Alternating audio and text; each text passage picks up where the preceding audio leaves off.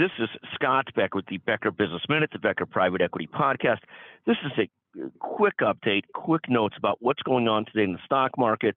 We're, we're January 11th, 2023. First, it's another great day in the markets. The the S&P's up almost two thirds of a percent. The Dow's up half a percent plus, and then the Nasdaq's up about 1.3 percent.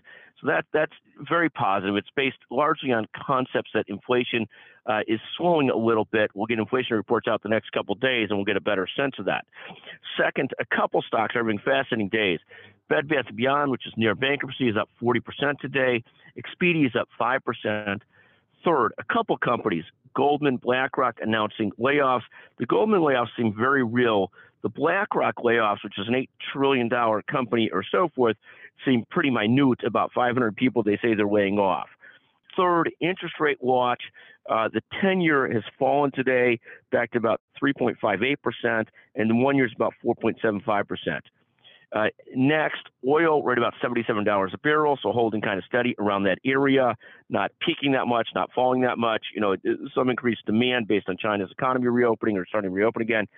And then finally, Bitcoin, right about 17,500 today. Uh, so holding again pretty steady. Coinbase doing great, rebounding great from some of its recent challenges, uh, whereas FTX, Binance, still sort of a challenge. And I've heard rumors of some other banks that got very heavily into Bitcoin and crypto, you know, really finding themselves in challenging spots. But again, a great day for the Bed Bath stock, even though Bed Bath seems like a disastrous spot, closing 34 stores, laying off lots of people, really a debacle. Um, you know, also, you know, Expedia up five and a half percent on just travel being in generally good spots, other than the FAA having challenges today.